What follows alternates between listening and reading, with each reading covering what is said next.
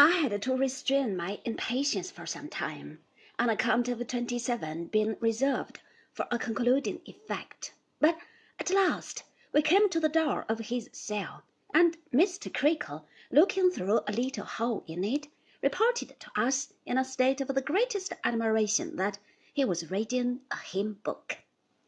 There was such a rush of heads immediately to see number twenty seven reading his hymn book that the little hole was blocked up six or seven heads deep.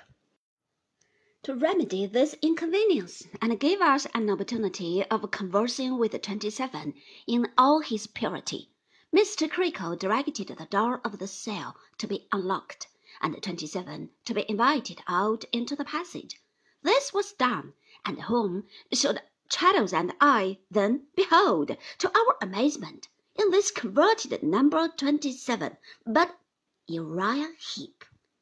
He knew us directly, and said, as he came out, with old Ribe, How do you do, Mr. Copperfield? How do you do, Mr. Traddles? This recognition caused a general admiration in the party. I rather thought that everyone was struck by his not being proud and taking notice of us. Well, twenty seven said Mr. Creakle, mournfully admiring him. How do you find yourself to-day? I'm very humble, sir, replied Uriah Heep. You are always so, twenty-seven, said Mr. Creakle. Here another gentleman asked, with extreme anxiety, Are you quite comfortable? Yes, I thank you, sir, said Uriah Heep, looking in that direction. Far more comfortable here than ever I was outside. I see my follies now, sir, and that's what makes me comfortable. Several gentlemen were much affected, and a third questioner, forcing himself to the front, inquired with extreme feeling, How do you find the beef? Thank you, sir, replied Uriah, glancing in the new direction of this voice. It was tougher yesterday than I could wish but it's my duty to bear. I have committed follies, gentlemen, said Uriah, looking round with a meek smile, and I ought to bear the consequences without repining.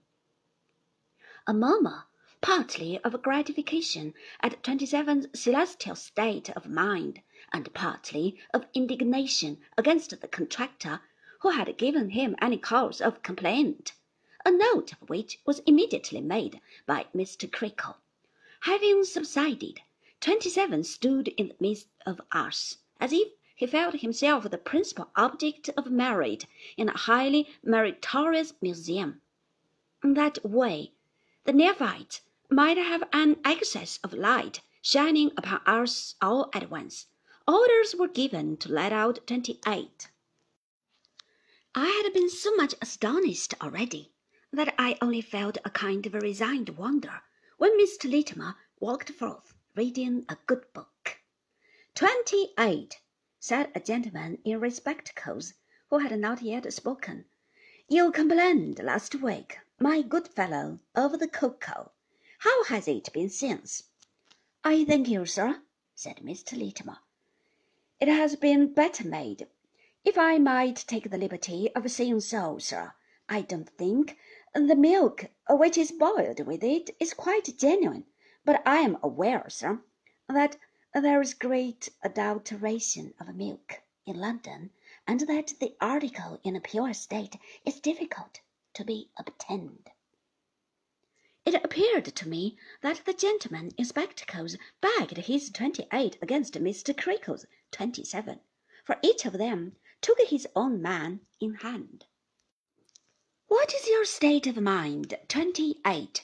said the questioner in spectacles. I thank you, sir, returned Mr. Littimer. I see my follies now, sir. I am a good deal troubled when I think of the sins of my former companions, sir, but I trust they may find forgiveness. You are quite happy yourself? said the questioner, nodding encouragement. I am much obliged to you, sir, returned Mr. Littimer. Perfectly so. Is there anything at all on your mind now? said the questioner. If so, Mention it. 28.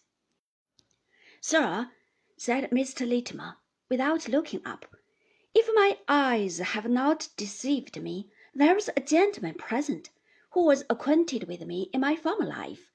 It may be profitable to that gentleman to know, sir, that I attribute my past follies entirely to having lived a thoughtless life, sir, in the service of young men, and to having allowed myself to be led by them into weaknesses which I had not the strength to resist. I hope that gentleman will take warning, sir, and will not be offended at my freedom. It is for his good. I am conscious of my own past follies. I hope he may repent of all the wickedness and sin to which he has been a party. I observed that several gentlemen were shading their eyes, each with one hand, as if they had just come into church. This does you credit, twenty-eight? returned the questioner. I should have expected it of you. Is there anything else? Sir, returned Mr. Littimer, slightly lifting up his eyebrows, but not his eyes. There was a young woman who fell into dissolute courses that I endeavored to save, sir, but could not rescue. I beg that gentleman, if he has it in his power, to inform that young woman from me that I forgive her her bad conduct towards myself, and that I call her to repentance if he will be so good. I have no doubt, twenty-eight, returned the questioner, that the gentleman you refer to feels very strongly, as we all must. What you have so properly said, we will not detain you. I thank you, sir, said Mr. Littimer.